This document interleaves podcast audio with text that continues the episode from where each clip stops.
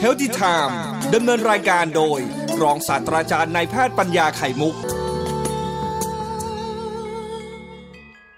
เรื่องของกระดูกพรุนการที่กระดูกที่แคลเซียมต่ำลง การที่เราจะมีกิจกรรมต่างในร่างกายน้อยลงนะครับ ก็เป็นสิ่งที่เกิดขึ้นร่วมกันไป ปัจจัยเสี่ยงการเกิดกระดูกพรุนนั้น มีคนหลายคนที่เสี่ยงต่อการที่จะมีกระดูกพรุนบางคนก็ไม่ค่อยเสี่ยงเท่าไหร่หรอก แต่ส่วนใหญ่แล้วเราก็พอจะรู้ ซึ่งหลักๆก็คือมักจะเป็นผู้หญิงที่เรารู้อยู่แล้วนะครับในช่วงวัยหมดประจำเดือนโดยเฉพาะยิ่งผู้หญิงที่ไม่มีบุตร ก็จะมีโอกาสเกิดได้สูงกว่า อาจจะเป็นเพราะระดับฮอร์โมนในร่างกายมันเปลี่ยนแปลงได้เร็วขึ้นก็ได้นะครับบางคนที่มีรูปร่างเล็กๆผอมๆเฮ้แต่ตาน้อยนี่ไม่ใช่เล็กๆผอมไอตอนอายุอายุน้อยๆกว่านี้รูปร่างเล็กไหม เล็กอาจารย์จริงๆกระดูกต่อไม่ได้ใหญ่นะคะเพียงแต่ว่าเนื้อหนังต่อมันเยอะเท่านั้นเองสุภาพสตรีที่ตัวเล็กกว่าอีกคนหนึ่งอีกคนตัวใหญ่กว่า ตอนเรียนหนังสือยืนหัวแถว อีกกลุ่มหนึ่งยืนปลายแถว แล้วเข้าแถวเคารพธงชาติเนี่ยกลุ่มที่อยู่ปลายแถวอะตัวน้อยๆก็จะมีกระดูกเล็กกว่าหญิงกลุ่มที่เพื่อนๆที่อยู่หัวแถวเป็นธรรมดา นั้นกระดูกแต่ละแท่งในร่างกายมันก็จะมีขนาดไซส์เล็ก ๆ กว่า เป็นเป็นสิ่งที่ลดตามสัดส่วนของร่างกาย เมื่อมีกระดูกเล็ก ๆ กว่านั้นการที่มันจะสะสมแคลเซียมไปในกระดูกได้มาก ก็จะไม่ไม่ไม่ได้ใจนะครับ คนที่กระดูกใหญ่กว่าก็จะสะสมแคลเซียมไปได้มากกว่า เป็นส่วนที่เกิดขึ้น อันนี้เองเป็นสิ่งที่การแพทย์ยอมรับ ว่าถ้าตัวเล็กเกิดมาโดยสัดส่วนร่างกายมันน้อยเดียวเนี่ยมันเล็กกว่าเนี่ย ก็จะมีโอกาสที่จะเกิดกระดูกพรุนได้ง่ายกว่าเนื่องจากมีต้นทุนสะสมไว้ไม่เยอะเท่ากับเพื่อนๆคนอื่นที่ตัวโตๆอันนี้เป็นสิ่งที่เกิดขึ้นตามตามอ่ากรรมพันธุ์ของเราอยู่แล้วล่ะเราห้ามมันก็ไม่ได้หรอกแต่ว่าสมัยใหม่เนี่ย หาเด็กผู้หญิงตัวเล็กๆยากนะเพราะว่าแต่ละคนที่สูงปรี๊ดเลยนะครับแล้วก็มีร่างกระดูกสูงกระดูกยาว เนื่องจากว่าอาหารการกินสมัยที่พ่อคุณแม่ท้อง ตั้งครรภ์มันดีมากพอคลอดออกมา พ่อแม่ต้องพยายามกระตุ้นให้ลูกเนี่ยมีกิจกรรมทางกายต่างเยอะแยะตลอดเวลาเล่นกีฬาต่างด้วย ผลก็คือเด็กเหล่านี้มีการพัฒนาสัดส่วนรูปร่างให้โตขึ้นกว่าที่ควรที่จะเป็นไม่เหมือนสมัยคุณพ่อคุณแม่เราที่แม่ตัวน้อยเดียวนะเมื่อสมัยมันเปลี่ยนไปอาหารเปลี่ยนไปความรู้เรื่องกระดูกมันเปลี่ยนไป เราจึงได้เด็กผู้หญิงที่ตัวโตขึ้น มีรูปร่างสัดส่วนที่แข็งแรงขึ้น โอกาสการเกิดในกลุ่มนี้ก็จะน้อยลงตามไปด้วยข้อต่อไปก็คือ เป็นคนที่มีประวัติในครอบครัว เช่นคุณยายคุณย่าในสายเลือดเดียวกันเนี่ยที่เป็นคนที่พออายุมากขึ้นปุ๊บเนี่ย กระดูกพรุนมีกระดูกหักบ่อยอะไรพวกนี้นะครับ ลูกหลานของคนในตระกูลเนี้ยก็จะมีโอกาสที่ทำให้เกิดกระดูกพรุนได้ง่ายกว่าธรรมดานะครับ ซึ่งส่วนใหญ่แล้ว นี่ก็ ตอนที่ยาย่ากระดูกหักก็คิดว่าก็แก่แก่ถึงล้มไงแต่บางทีถ้ามันเยอะเกินหักหลายหลายทีเนี่ยลูกสาวลูกหลานหลานต่างก็ต้องระวังตัวเหมือนกัน เพราะว่าถ้าเราทำตัวเป็นเป็นแบบไม่ไม่ค่อยกินอาหารที่ครบห้าหมู่ไม่ออกกำลังกาย นั่งอยู่หน้าจอมือถือยันเลยก็โอกาสจะเสี่ยงกระดูกตามไปด้วยนะครับ อีกกลุ่มนึงคือกลุ่มที่มีโอกาสโดนแสงแดดน้อยทำไมพูดถึงแสงแดดเพราะว่าแสงแดดนั้นนะครับ จะถูกผิวหนังคน แล้วก็ให้สร้างเป็นวิตามินดีขึ้นมานะครับนี่เหล่านี้ก็จะไปช่วยการดูดซึมของแคลเซียม จากกระเพาะอาหารเราจากลำไส้เราเนี่ย เข้าสู่เลือด เมื่อแคลเซียมถูกดูดซึมจากกระเพาะหรือลำไส้เข้าสู่เลือดได้ เยอะต้องอาศัยความสามารถของสองอย่างเป็นอย่างน้อยก็คือวิตามินดี บวกกับฮอร์โมนเพศชาย หรือฮอร์โมนเพศหญิงตามแต่วัยของเขาวิตามินดีกับฮอร์โมนเพศนี่เอง ถ้าเกิดว่ามันช่วยดูดซึมเขาได้ดี แต่ว่าขาดวิตามินดีเนื่องจากว่าเราไม่ได้โดนแดดเลยเนี่ยเช้าขึ้นมาก็ฟุ๊บเข้าเข้าตึกไปละตอนเย็นก็กลับบ้านค่ำเลยนะครับ ก็ไม่โดนแดดเลยเพราะในตึกในอาคารที่เราทำงานในออฟฟิศทำงานเนี่ยส่วนใหญ่แล้วตึกสมัยใหม่ก็จะป้องกันแสง UV ด้วย ไม่ให้เข้าไปในอาคาร โดยใช้กระจก ที่ที่สร้างมาเป็นตึกนั่นเอง ป้องกันไม่ให้มันเข้าไปได้ ผลก็คือคนที่ทำงานในอาคารเหล่านี้ไม่ได้รับวิตามินดีไม่ได้แสงแดดที่จะสร้างวิตามินดีได้เลยนะครับ การดูดซึมจากการกินแคลเซียมทั้งหมดก็จะเข้าสู่กระแสเลือดได้น้อยแคลเซียมก็เลยเข้ากระดูกได้น้อยตามไปด้วยเพราะฉะนี้กระดูกก็ยังไม่ค่อยแข็งแรงเท่าไหร่เพราะว่าไม่ได้ใช้แรงกายมาก ไม่ได้ค่อยได้ขยับเท่าไหร่เอาแต่นั่งอย่างเดียวสองเหตุนี้เองครับ มีผลทำให้แคลเซียมนั้นลดลงไปตามขนาดของร่างกายด้วย การไม่โดนแสงแดดเลยจึงมีความสำคัญมากๆเลยท่านฟังก็พยายามที่จะให้ลูกหลานเราได้โดนแดดบ้างให้ก็เล่นในที่ที่มีแดดลำไรที่มีแสงแดดกลางแจ้งบ้างนะครับ เพื่อจะได้น้องๆหนูๆจะได้เติบโตขึ้นไป เป็นผู้ใหญ่ที่แข็งแรงด้วยนะครับ ข้อต่อไปก็คือการรับประทานแคลเซียมน้อย ขาดการออกกำลังกายอันนี้ผมพูดนำไปก่อนแล้วนะครับกินแคลเซียมน้อยเนี่ย ไม่ใช่ว่าจะเลือกกินเม็ดแคลเซียมแต่แรกเลยนะครับ จากอาหารสำคัญที่สุดเลย เพราะอาหารครบห้าหมู่เนี่ย จะมีแคลเซียมอยู่ในนั้นสูงมากอยู่แล้วโดยเฉพาะในเมืองไทยเมืองไทยของเราเนี่ยที่เราอยู่เนี่ย มันอุดมสมบูรณ์เสียเหลือเกินพวกแร่ธาตุต่างๆ ในดินสมบูรณ์มากๆพืชผักต่างๆที่เกิดขึ้นในเมืองไทยทั้งหมดนะครับ ก็จะมีแร่ธาตุเหล่านี้สมบูรณ์ตามไปด้วย เพราะว่าเขาดูดซึมขึ้นจากดินบางทีดูดซึมมาเพื่อส่วนหนึ่งเพื่อเติบโตใบพืชใบผักมันให้เติบโตต้นให้เติบโต อีกส่วนหนึ่งคือดูดส่วนที่มันมีเยอะในดิน เข้าสะสมในในในต้นไม้เอง เมื่อเราไปกินพืชผักเหล่านี้ก็จะได้สารแคลเซียมสูงตามไปด้วยโดยเฉพาะผักพืชผลไม้ที่มีสีเข้มๆแดงเข้มๆส้มเข้มๆเขียวเข้มๆ หลายชนิดทีเดียวที่เราใช้ทำอาหารกันอยู่แล้วปัจจุบันนี้ออกกำลังกายเราก็พยายามที่จะเลี่ยงการนั่งเฉยๆซะบ้างนะฮะลุกขึ้นเดินนู่นนี่นั่นบ้าง ก็จะดีมากเลย อีกสองกลุ่มสุดท้ายคือกลุ่มที่ได้รับยาบางอย่างที่มีผลต่อการที่จะทำให้กระดูกพรุดง่าย ยาตัวนี้คือไทสเตียรอยนะครับต่อไปนะครับ แล้วก็กลุ่มยาไทรอย ซึ่งยาสองกลุ่มนี้จะมีผลทำให้กระดูกมันีแคลเซียมลดลง อันนี้เป็น action ของยาเหล่านี้เลย เราถึงพยายามที่จะหลีกเลี่ยงการที่จะใช้สเตียรอยด์ถ้าไม่จำเป็น แต่ลืมนะครับท่านฟังอย่าไปจับประเด็นแค่แค่ตึงแค่นี้เองไทรอยไอ้สเตียรอยด์เนี่ยบางทีมันก็ช่วยชีวิตคนเหมือนกันในโรคบางโรคที่ไม่มีอะไรรักษามันได้ เช่นในกลุ่มของภูมิแพ้โดยเฉพาะโรคภัยที่แพ้แพ้ภูมิตัวเอง เหล่านี้ครับ มันเนื่องจากร่างกายไปมองว่าเซลล์ของตัวเอง ซึ่งควรจะเป็นเพื่อนของเราเองเนี่ย เพื่อนกลุ่มทุกอย่างในร่างกายเนี่ยกลายเป็นศัตรูเมื่อมองผิดเพี้ยนไปขนาดเนี้ยสเตียรอยจะไปกดอาการเพี้ยนเหล่านี้ของร่างกายของเซลล์เราได้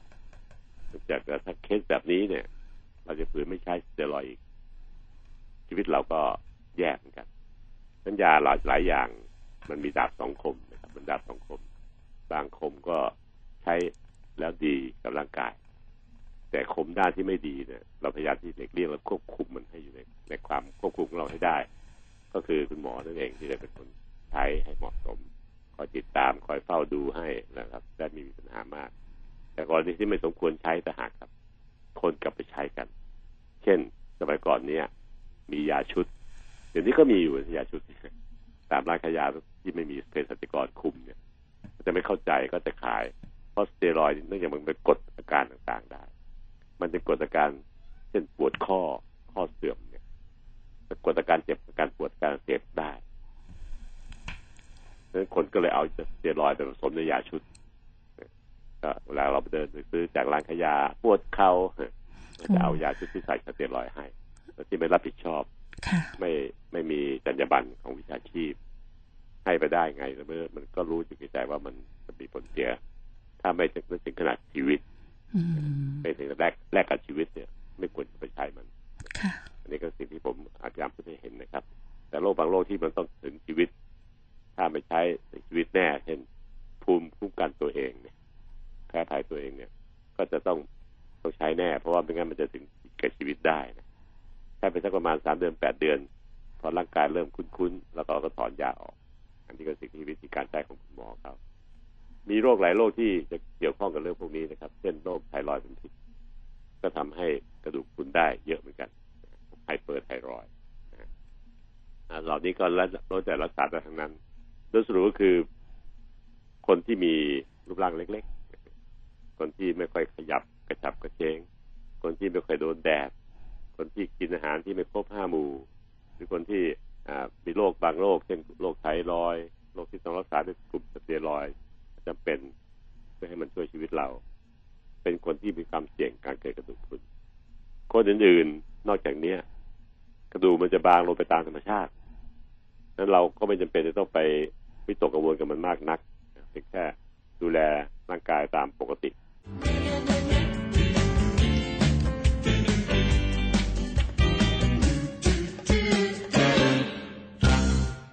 เต็กซ่าเป็นการตรวจร่างกายโดยที่การที่ทำให้กระดูกพรุนว่ามีอาการอะไรหรือเปล่าเนี่ยครับส่วนใหญ่แล้วกระดูกพรุนมันไม่มีอาการนะกระดูกพรุนไม่มีการก็ทำให้เราเนี่ย ไม่รู้ว่าจะเป็นเป็นหรือไม่เป็นแต่ว่าเมื่อวานผมได้เล่าให้ฟังถึงเรื่องความเสี่ยงว่าผู้หญิงที่ตัวเล็กๆเนี่ยคนที่มีรูปร่างเล็กหรือประวัติในครอบครัวในสารเลือดโดยการปุยตยายลูกปานาอาไม่ค่อยเคยโดนแสงก็ไม่ชอบโดนแสงแดดเนี่ยรับประทานอาหารบวกกับ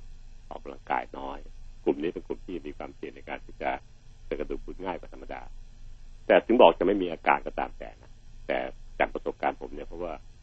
บางคนที่เป็นเยอะๆอย่างคุณยายคุณย่าที่เป็นเยอะๆเนี่ยเขาจะบ่นปวดลึกๆในกระดูกนะบางทีก็บอกปวดหลังให้หลานเหยียบหน่อยอะไรเงี้ยนะก็จะบอกไปได้แต่ว่ามันไม่ค่อยชัดชัดเป็นร้อยเปอร์เซ็นต์มากมากนักแต่ส่วนใหญ่แล้วถ้าเกิดว่ามีกระดูกหักจริง ๆ เนี่ย คุณยายคุณย่า มักจะมีอาการล้มก่อนต้องไปล้มมาก่อน อยู่เฉยๆทำทำงานบ้านปกติคุยคุยหลานๆปกติ ไม่เคยกระดูกหักเลยก็แสดงว่าหักได้ต่อเมื่อมีการล้มนะเป็นเป็นลักษณะที่ผมกล้าพูดอันนี้แต่ถ้าไม่มีเหตุจะไม่ไม่หักถึงแม้กระดูกจะบางจะพุนไปขนาดไหนก็ตามแต่ ถ้าเกิดว่าการใช้ชีวิตเป็นปกติ เป็นไลฟ์สไตล์ปกติแล้วก็ ไม่มีทางกระดูกหักได้หรอก แล้วกระดูกที่หักได้ส่วนใหญ่แล้วเวลาล้มเนี่ย ก็มักจะล้มล้มความหน้าพอความหน้าปั๊บคนเราก็จะสัญชาตญาณเอาเอามือเท้าพื้น มันก็จะไปหักที่บริเวณข้อมือพบบ่อยนะอันนี้พบประมาณสักห้าสิบเปอร์เซ็นต์กระดูกก็อีกอย่างหนึ่งก็คือ ล้มแบบก้นจำเป้าก้นกระแทกพื้น แรงกระทำมันก็ส่งจากก้นขึ้นไปถึงกระดูกสันหลัง ก็จะพบว่ามีกระดูกสันหลังยุบตัวลง ส่วนอีกข้างหนึ่งก็คือท่าล้มแบบไม่มีท่าเซเซเซเซเอียงเอียงเอียงแล้วก็ล้ม กลุ่มนี้จะเอาสะโพกลงพื้น เอาก้นลงพื้นแบบเอียงเอียงข้างพอสะโพกลงพื้นปุ๊บสะโพกจะหักซึ่งพบในคนที่อายุมากขึ้น มันจะมาประสบการณ์จะเรียงว่าที่ข้อมือเนี่ย จะหักมักจะแถวห้าสิบถึงหกสิบปี จะเป็นที่ข้อมือส่วนใหญ่พอหกสิบถึงเจ็ดสิบปี มักจะเป็นที่บริเวณกระดูกกระดูกกระสัน หลังพอมากกว่าเจ็ดสิบปีขึ้นไปนะครับก็มักจะเป็นที่กระดูกสะโพกอันนี้ก็เป็นสิ่งมันเรียงกันมาจากอายุน้อยกว่าห้าสิบถึงหกสิบก็ข้อมือหกสิบถึงเจ็ดสิบก็แถวดูสันหลังล้มก้นจำเบ้าส่วนใหญ่ แล้วมากกว่าเจ็ดสิบขึ้นไปเนี่ยก็มักจะล้มที่สะโพกซึ่งส่วนใหญ่แล้วปัจจุบันนี้ถ้าล้มที่สะโพกเนี่ยหมอเขาจะนิยมแนะนำให้ญาติตัดสินใจในการทำผ่า เปลี่ยนข้อสะโพกเปลี่ยนตัวกระดูกหรือเปลี่ยนข้อสะโพกเลย แล้วแต่ลักษณะการหักเหตุผลว่า ถ้าให้ให้กระดูกมันหักแล้วร้อยติดเองเนี่ยมันหลายเดือนจัดการแค่จะนอนติดเตียงอยู่หลายหลายเดือนเนี่ย มักจะเกิดโรคแทรกซ้อนเข้าจนได้เป็นปอดชื้อปอดบวมเพราะว่าสร้างเสพอะไรพวกนี้นะครับ และโรคแทรกซ้อนเหล่านี้มันก็มักจะเข้าสู่กระแสโลหิตเชื้อโรคเนี่ยมันทำให้ถึงชีวิตได้ดูแลยากนะครับ ก็เป็นปัญหา ตรงเนี้ยครับตรงที่กระดูกสะโพกหักนี่แหละส่วนกระดูกข้อมือหักเลยเดี๋ยวนี้ไม่ค่อยมีปัญหาละเพราะการรักษามันง่ายครับ กระดูกสันหลังนั้นแทบไม่ต้องรักษาเลยมีอาการเจ็บปวดเป็นวันสักสามถึงหกสัปดาห์แล้วก็จะดีขึ้นเองเช่นการที่มีกระดูกพุนหลักๆก็คือคนไข้เองมักจะรู้สึกรู้สึกมันปวดลึกๆข้างในกระดูกเนี่ยตามตำแหน่งกระดูกที่เป็นเป็นพรุนง่ายๆ เช่นที่ข้อมือบ้างที่สะโพกบ้างอะไรพวกนี้นะครับ ก็การหักมักจะต้องเกิดจากการล้มส่วนใหญ่ ในการวินิจฉัยโรคนั้น การที่เราเห็นก็ทำตัวกระดูกพรุนกันที่ตามห้างสรรพสินค้าบ้างแล้วบางที่เป็นเครื่องเล็ก ๆ เอาข้อเท้าเข้าไปใส่แล้วก็บอกว่าเป็นอย่างนี้เนี่ย อันนี้มันการตรวจที่หยาบมากนะผมไม่อยากให้พวกเราไปหลงติดอยู่กับเครื่องพวกนี้เลยนะครับทุกผมเพราะมันจะพาให้เราใจตก เพราะว่าคาดแย่มันหยาบมาก มันไม่แม่นเลยอะแค่แอตราซาวช่วยนะครับ ก็ทำให้เราไปหลงภาพติดอยู่ จริงๆการทำจริงๆเนี่ย หมอก็จะใช้เครื่องเฉพาะ ซึ่งเอ็กซเรย์กระดูกแบบเนี้ย มันจะต้องเครื่องใหญ่มากเป็นห้องเลยอืมเรียกว่าห้องเครื่องเด็กซ่านะครับนะเครื่องเนี้ยจะมีลักษณะที่เฉพาะเจาะจงในการที่จะกำหนดว่ากระดูกเราเนี่ยมันพรุนไปแค่ไหน เมื่อเทียบกับคนปกติในวัยสามสิบในวัยสามสิบค่าเฉลี่ยสามสิบเพราะสามสิบปีเป็นค่าที่กระดูกเราจะแข็งแรงสูงสุดแล้ว เรามาหาค่าเบนเบนมาตรฐานนั่นในทางค่าทางสถิตินะครับ ว่ามันจะลดลงไปแค่ไหน ถ้าลดลงแต่ไม่ไม่ไม่เกินหนึ่งบวกลบไม่เกินหนึ่งเนี่ยถือว่าปกติอยู่ในคนวัยสูงอายุ ถ้าหนึ่งถึงสองจุดห้าก็ถือว่าบนกระดูกต่ำละ แต่ยังไม่ถึงกระดูกพุนกระดูกพุนต้องลดลงไปมากกว่า2.5ของค่าเบี่ยงเบนมาตรฐานของตอนอายุ30ไปเทียบกับตอน30ปีค่าเนี้ยค่าเทียบกับตอนที่คน ผู้หญิง หรือคนผู้ชายอายุ30ปีมันจะเป็นแค่ไหน ถือเป็นร้อยเปอร์เซ็นแล้วก็ลดลงไปแค่ไหนนี่ก็ถือว่าเป็นค่าเบี่ยงเบนมาตรฐานนะครับ ซึ่งทำให้เราพอจะตรวจวัดได้แล้วก็เครื่องแบบนี้มันจะแม่น ซึ่งมันจะต้องทำในโรงพยาบาลเพราะเครื่องมันใหญ่เป็นห้องเลยอะ่ะอิสระพวกนี้นะครับมีอุปกรณ์ต่างๆเยอะแยะเลยดังนั้นการที่เราไปวัดตามห้างสินค้าตามงานต่างที่วัดแล้วบอกว่ากระดูกคุณเราไปเชื่อก็ใจตกหน้าซิดนะครับวิ่งวิ่งไป หาคุณหมอเลยเนี่ยอันนี้ก็ผมว่าอย่าเลยนะครับดีที่สุดคือจะไปวัดเลย แบบนี้นะครับอืมเอาจริงๆคือไปวัดกับกับหมอที่โรงพยาบาลเลยค่ะในคลินิก อ่าไวทองพวกเนี้ยครับแม่นกว่าแล้วก็ทีเดียวจบนะฮะไม่ไม่ทำให้เราต้องวิพากษ์วง หรือตระหนกกันเป็นเป็นที่นักหนา อาจารย์ถ้าไปวัดใช่กับโรงพยาบาลเนี่ยเอ่อสมมติว่าปีนี้ไปวัดละรู้ว่าพรุนละแล้วต้องต้องอีกเท่าไหร่ถึงจะไปวัด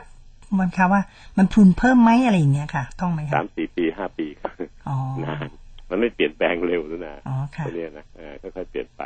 อ่าแต่คุณหมอเขาจะเป็นคนแนะนำบอกว่าอีกสักกี่ปีบอกว่าทราบอีกทีนะอ๋อเพราะค่ะเขาดูจากค่าตอนที่ที่เห็นค่านั้นนะว่ามันอืมมันเสี่ยงเข้าใกล้จุดที่จะเป็นกระดูกพรุนหรือยังค่ะนะครับทุกคุณหมอทุกคนก็จะแนะนำจะนัดเองอะว่าอีกนานเท่าไหร่ มันคล้ายๆ เครื่อง TC สแกนไหมคะอาจารย์ ไม่เหมือนครับมันเป็นอ๋อเครื่องไม่เฉพาะตรวจวัดเฉพาะไอ้ เนื้อกระดูก เนื้อในกระดูกเลยเฉพาะเลยใช่ครับเฉพาะเจาะจงเฉพาะเป็นเจาะเครื่องจเฉพาะงเจาะจงจะถ่ายเอ็กซเรย์ที่อ่าสะโพกนะครับกับที่กระดูกสันหลังอืมสองจุด แล้วมาเทียบค่ากัน ไม่ได้ค่าเดียวนะครับ แล้วก็หาค่าตามเมื่อเทียบกับเบี่ยงเบนมาตรฐานตอนที่คนเหล่านี้อายุ30ปีอ๋อเขามีค่ามีข้อมูลอยู่แล้วล่ะเป็น Big Data นะครับค่ะแล้วก็เอามาเทียบกันนะครับงั้นกรกรณีที่เป็นอย่างเงี้ย เราไม่ต้องวิตกกังวลมาก การวัดด้วยเครื่องเล็กๆที่ใช้ซาวเอาข้อเท้าไปใส่แล้วบอกเนี่ยผมว่าอย่าวัดเลยดีกว่าไม่งั้นมันสับสน ถ้าสงสัยจริงๆ เนี่ย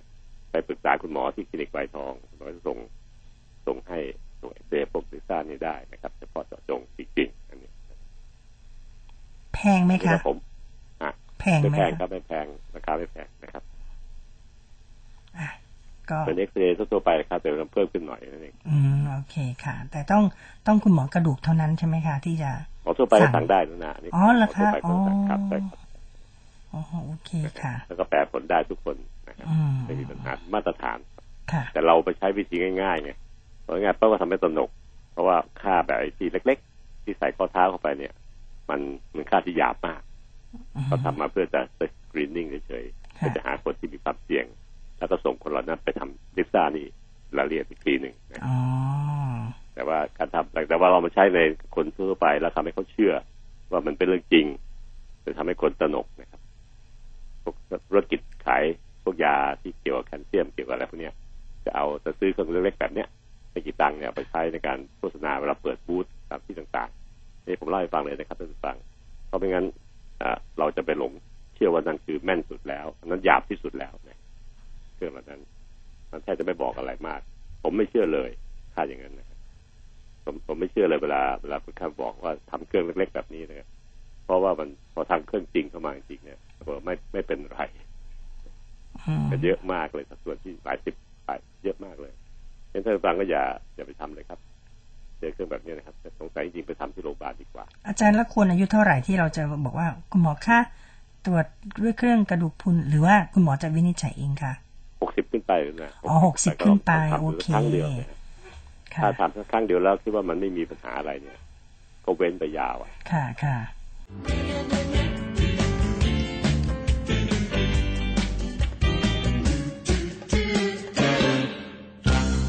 ค่ะแต่ขอบคุณเลยเกี่ยวกับเอ่อซีรีส์ที่เราตั้งใจไว้ก็คือกระดูกพรุนในคนทั่วไปของคนไทยนะครับก็ข้ามมาถึงเรื่องเกี่ยวกับว่าการจะใช้อุปกรณ์ในการตรวจวัดความหนาแน่นกระดูกเมื่อวานนี้ แล้วก็บอกว่าไอ้ที่ใช้เอาคือเล็กๆที่เอาข้อเท้าเข้าไปใส่แล้วก็บอกแค่ไหนเนี่ย มันทำให้เราสับสนวุ่นวายในใจอือฮึเพราะบางทีข้ามเพี้ยนมากผิดมากจนกระทั่งไม่ใช่คำไม่ใช่ความเป็นจริง แต่เราไปรับข้อมูลนั้นมาแล้วก็คนที่เป็นเจ้าของเนี่ยก็วิตกกังวลอยู่ในใจ ไม่แล้วใจกลุ้มใจอยู่กลัวอยู่แล้วก็ไปมุ่งหาอาหารเสริมอะไรมากมาย ตามคำโฆษณาขายของ ซึ่งบางทีที่ณจุดที่เขาทำเนี่ย ก็ขายของอยู่ด้วยอันเหล่านี้ก็แล้วแต่เป็นสิ่งที่โฆษณาชวนเชื่อหลายประการอยู่นะครับแต่ผมขอสรุปวันนี้ง่าย ๆ เมื่อเรามีอายุมากขึ้นนะครับ ก็ต้องเข้าใจเรื่องของร่างกายให้ดีด้วยอืมกระดูกคุณนั้น กระดูกนั้นมีผลในการสะสมความแข็งแรง ทั้งแคลเซียมทั้งสารอื่นๆอีกหลายหลายๆตัวที่กระดูกต้องการเนี่ย ตั้งแต่ในวัยเด็ก เข้าสู่วัยรุ่นนะครับ แล้วก็พัฒนาการในการดูดซึมแคลเซียมต่างๆ เข้าสู่ร่างกายสู่กระดูกเนี่ย จนสูงสูงสุดประมาณอายุ30ปี เมื่อเราอายุมากขึ้นแล้ว กลับไปมองลูกหลานเราด้วยนะครับ เพราะว่าโรคกระดูกพรุนที่มีคนกล่าวว่ามันเกิดขึ้นตั้งแต่เด็กแล้วล่ะ แล้วก็ไปออกแสดงฤทธิ์เดชเมื่อตอนวัยอายุสูงก็มันค่อยๆสะสมเหตุขึ้นไปเรื่อยๆ การที่มีแคลเซียมสะสมในร่างกาย น้อยตั้งแต่วัยเด็กจนถึงวัย30ปี เป็นช่วงสะสมมันเนี่ยสะสมที่ดีที่สุดตรงนี้ครับ ถ้ามีน้อยอยู่เนี่ย ก็ทำให้เราเนี่ยต้นทุนในการใช้แคลเซียมเนี่ถึงอายุมากแก่ตัวเนี่ยน้อยลงตามไปด้วยงั้นควรจะให้ลูกหลานเราได้มีโอกาสได้ใช้ได้กินแคลเซียมที่สูงๆมาตั้งแต่แรก ๆ เลย เช่น ให้ทานนม ให้เด็กมันออกกำลังกายแล้วก็ตัวทั้งการที่จะให้เขาจะมีการนอนหลับที่ดี ๆเต็มที่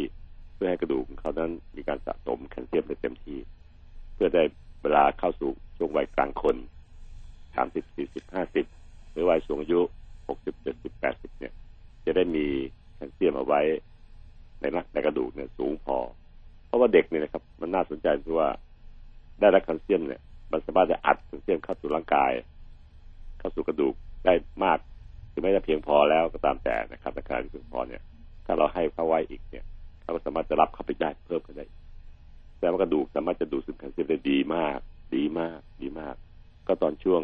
ก่อนอายุสามสิบปีพอหลังสามสิบปีแล้วเนี่ย กระดูกจะรับแคลเซียมเข้าสู่กระดูกเนี่ยได้น้อยลง น้อยลง น้อยลง อย่างชัดเจน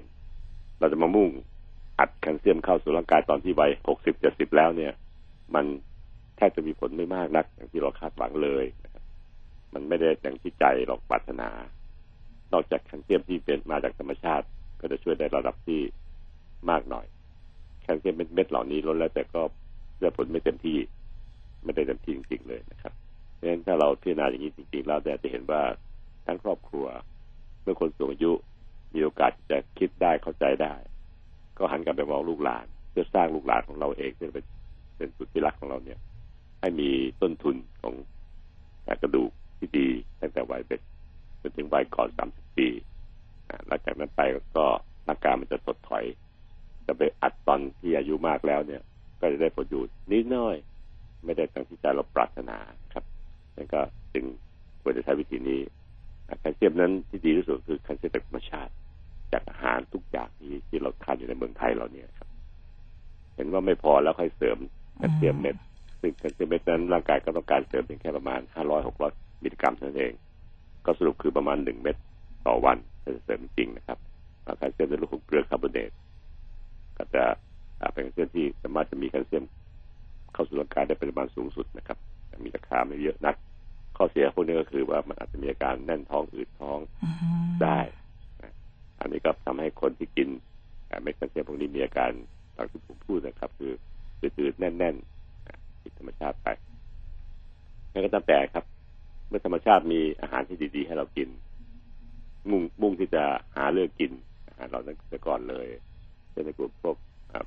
พืชผักผลไม้ต่างๆที่มีสีเข้มๆอืมแล้วก็พวกอาสัตว์ก็เป็นพวกปลาเล็ก ๆ น้อยๆอาหารอื่นๆก็มีแคลเซียมอยู่แล้วละแต่ว่าปลาตัวเล็กตัวน้อยเนี่ย มีความสำคัญมากๆ กินง่ายขายคล่องนะครับหาซื้อได้ไม่ยากนัก แต่ว่าก็ก็ไม่ค่อยมีบ่อยๆนะผมเองถ้าเกิดเห็นร้านอาหารสะดวก ร้านตามสั่งที่มีพวกปลาเล็กปลาน้อยอยู่แล้วก็ผมก็จะพยายามขอให้เขาเพิ่มนี่เข้าไปแต่เพิ่มตังค์ห้าบาทสิบบาทก็ไม่ว่ากันนะครับ ก็จะดีกว่า วิตามินดีนั้นเป็นอย่างเม็ดที่คุณหมอให้กินนะมันก็ได้เข้าสู่ร่างกายส่วนใหญ่แล้วประมาณเม็ดละหกร้อยมิลลิกรัมอือฮึก็จะสามารถจะช่วยได้ระดับหนึ่งบวกกับวิตามินดีด้วยสมัยนี้เขาจะเบิกวิตามินดีไปด้วยเลยในเมืองไทยเองวิตามินดีนั้นก็จะต้องได้รับจากแสงแดดเนี่ยจะเป็นส่วนใหญ่เพราะว่าแดดในเมืองไทยนั้นดีมากเลย แดดก่อนแปดโมงเช้า ตอนบ่ายเช่นหลังสี่โมงเย็นเนี่ย ก็สามารถจะช่วยให้ดูดซึมสร้างวิตามินดีได้ดีมากนักในเมืองไทยนะครับให้เราโดนแดดบ้างโดยโดนแค่แขนทั้งสองข้างนอกนอกใส่เสื้อแขนสั้นนี่แหละก็จะพอเพียงพอสัปดาห์ละสักสามสี่ครั้งนะครับก็ดีจะดีมากเลยสำหรับคนที่เอ่ออายุมากขึ้นก็พยายามหลีกเลี่ยง สิ่งที่ทำให้แคลเซียมมันมีปัญหาเช่นการกินเหล้าสูบบุหรี่นะครับ แล้วก็กินอาหารที่มีสารบางอย่างบางอย่างที่ไม่ดีต่อร่างกายเยอะเกินไป หาเรื่องออกกำลังกายซะบ้างโดยเฉพาะยิ่งการเดินหรือการวิ่งถ้าคนที่วิ่งได้ก็เลือกวิ่งเอาถ้าไม่ได้ก็เลือกเดินเพราะเล็กทางเดินนั่นเองมีแรงกระทำต่อกระดูกมากพอที่จะกระตุ้นให้แคลเซียมนั้น ยังคงอยู่ในกระดูก หรือกักตัวเลขแคลเซียมเข้าสักนิดก็ยังดี ไม่เสียยังรับได้ก็ยังดีด้วยนะครับคนที่ขาด แคลเซียมไม่เพียงพอหรือตรวจสอบแล้วด้วยเครื่องมือใหญ่ๆของที่โรงพยาบาลเนี่ยถ้ามันต่ำแล้วเนี่ย ค่อยเสริมด้วยแคลเซียมเม็ดอย่างที่เราพูดถึงกันนะครับถ้าไม่พอนะครับ ก็ทำให้เรามีชีวิตอยู่เป็นปกติสุขได้อืมแต่เรื่องอ่าน่าจะสงสัยว่าแล้วเราจะรู้ตอนไหนว่าเราพอหรือไม่พออาจารย์เรื่องการกินเนี่ยครับ ถ้ากินอาหารจะเป็นปกติได้โดยที่เราไม่ได้มีโรคอะไรนะครับ ไม่ได้มีท้องเสียเรื้อรัง เรากินอาหารได้ครบทุกห้าหมู่เนี่ยในความคิดผมเองเนี่ยผมคิดว่าเพียงพออ่าโดยการเสริมเติมอาหารบางอย่างที่ผมพูดถึงเมื่อกี้เนี่ยครับพวกปลาตัวเล็กตัวน้อย หาทางเติมเข้าไปในมื้ออาหารนะเพราะพวกนี้บางทีถ้าไม่หาเรื่องจะไปกินมันมันก็ไม่ได้อยู่ในอาหารปกติของเราเอง การกินน้ำซุปต้มกระดูกที่ไม่เค็มนะครับที่ไม่เค็มเช่นต้มน้ำสต๊อกที่บ้านเองไว้ใช้ทำแกงจืดใช้อะไรในบ้านเองใช้ทำทำอาหารเองด้วยนะครับอืมอืมรวมทั้งการที่กินผักผลไม้ต่างๆที่มีสีจัดๆ ผักเนี่ยหรือมีผักบรอกโคลีจัดพวกเอ่ออืมพริกพริกที่เป็นลูกโตๆอะครับสีแดงสีเขียวอะนะคุณเนาะตอนนี้ยครับแล้วแต่เป็นสีจัดๆทั้งนั้นนะก็จะมีพวกแคลเซียมสูงในผักผลไม้หรือว่าพอแล้วไม่พอที่มันต้องวัดในกระแสเลือดแต่ว่าอันนั้นมันยุ่งยากเกินไปอันนี้เราประเมินโดยขอให้ผมบอกว่าโดยสายตาเอาอ่า กินได้ปกติ แล้วก็กินได้ได้เพียงพออืมที่ร่างกายแต่แต่ละมื้อของอาหารไทยครับ ประเมินการได้เลยบางคนเนี่ยไปกินอาหารเฉพาะพิเศษบางอย่างบางอย่างไม่ชอบกินเลย ไม่ได้ครบห้าหมู่เงี้ยมันก็จะขาดการไประดับหนึ่งอืมอันนี้ก็คืสิ่งอาจารย์กำลังที่จะบอกว่าพยายามอย่าอย่าเลือกกิน เอากินให้ครบให้ครบห้าหมู่แล้วก็จัดกระจายไปตามเมนูอาหารต่างๆของคนไทยให้หลากหลายห้าหมู่หลากหลาย ก็หาเรื่องมองหาพวกปลาตัวเล็กตัวน้อยอืมเต้าหู้พวกเอ่อน้ำซุป น้ำซุปต่างๆที่มันไม่เค็มเกินไปค่ะเหล่านี้ครับแล้วแต่เป็นสิ่งที่เรามองหากวาดตาหาได้ คือถ้าเราทำอาหารเองที่บ้าน ต้มน้ำซุปดีเลยสต๊อกไว้สักหม้อหนึ่งก็คืออาจจะเป็นกระดูกหมูต้มไว้แล้วก็ทิ้งไว้ทำกับข้าวอะไรก็แล้ว แต่ก็ใช้น้ำซุปตัวนี้ถูกไหมคะคุณคุณข้ามวันข้ามอะไรแบบที่ที่แม่เราทำอะนะครับฮะก็น่าจะเป็นสิ่งที่ธรรมชาติต้องให้มาอยู่แล้วล่ะ อืมแต่เราไปคิดว่ามันขาดซะเรื่อยแต่ที่ตัวเองก็ไม่ได้ไปปักไขว่หาเข้าสู่ร่างกายเลย อันนี้มันก็ไม่ ได้ตรงไม่เป็นเหตุเป็นผลต่อกันอืมอืมอืมนะอะก็ไม่ยากเกินไปนะอาจารย์เนาะครับอืมเพราะชีวิตมนุษย์มันผ่านมาเป็นร้อยร้อยรุ่นแหละครับเป็นรุ่นมาเนี่ยค่ะเขาไม่มีปัญหาเรื่องกระดูกพรุนหรอก เพราะเขากินแบบนี้นั้นนะท่านผู้ฟังครับ ไม่ได้มีใครมาชี้ว่ามันต่ำมันต้อยอะไรแคลเซียมอะนะแต่ว่าเขากินแบบนี้แหละก็ถึงอยู่ถึงแก่ถึงเฒ่าจากชีวิตตัดจากไป ก็ไม่ได้มีปัญหาอะไรอืมพอมีเทคโนโลยีเข้ามา มาชี้มากระตุ้นมามานั่นทำให้เกิดความวิตกกังวลนะครับก็เกิดปัญหาค่ะบวกกับไลฟ์สไตล์คนในรุ่นของเราเนี่ยใช่อาจารย์เปลี่ยนไปด้วยมั้งอืมอืมเนาะเพราะว่าเพราะฉะนั้นนะครับเทคโนโลยีมันทำให้เรานั่งนิ่งๆไงอาจารย์ อืมใช่เมื่อมันเปลี่ยนไปเนี่ยมันก็จะทำให้เกิดผลตามมาทางทางทางลบ สู้เราเข้าใจมัน แล้วปรับพฤติกรรมเราให้ดีขึ้นปรับไม่ไหลาตามเทคโนโลยีมากเกินไปค่อยๆเดินตามเทคโนโลยี ดีกว่าวิ่งตามเข้าไปหา เพราะมันมีแฝงไว้ด้วยความไม่ไม่ดีอยู่ด้วย หลายๆอย่างไม่เทคโนโลยีมันจะดีแน่ๆแต่ว่ามันก็มีแฝงสิ่งที่ถ้าเราทำผิดพลาดไปก็จะเกิดผลเสียต่อร่างกายเราได้อืมเดินตามผมหมายถึงเฝ้ามองเฝ้าคิดเฝ้าดูเฝ้ารู้เฝ้าปรับตัวเรานะดีกว่าไปวิ่งตามคือผวาก็หาเลย ไม่คิดอะไรทั้งนั้นน่ะ เอาเลย แต่เอาเลยมันก็เป็นผลส่งผลเสียกับร่างกายเราด้วยอืมลูกหลานเราด้วยเหมือนกันนะครับนะนี่คือผมผมพยายามชี้ ให้ท่านผู้ฟังได้มีโอกาสได้ปรับพฤติกรรมตัวเองด้วยกับเทคโนโลยีสมัยใหม่ Healthy Time ดำเนินรายการโดย รองศาสตราจารย์นายแพทย์ปัญญาไข่มุก